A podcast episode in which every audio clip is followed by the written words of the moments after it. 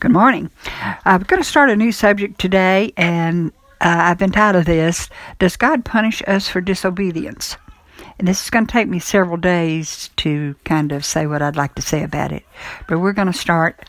Uh, the Vine's Expository Dictionary defines disobedience as a noun, the condition of being unpersuadable or obstinate rejection of the will of God hearing amiss or a refusal to hear, hence an act of disobedience.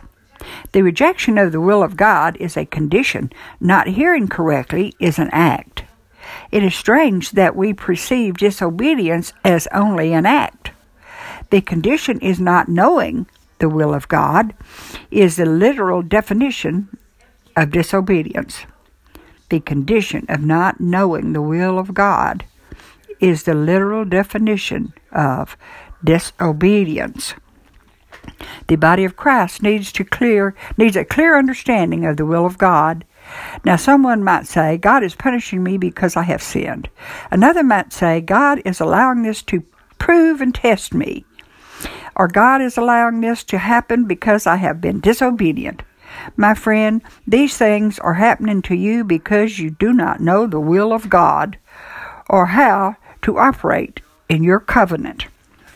Thanks so much for listening, and we're gonna we're gonna look at our covenant and what who's doing what. Uh, God is not bipolar.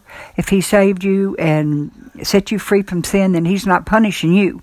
So there's something else going on that you need to know, and then you can have good success in your life. Have a great day.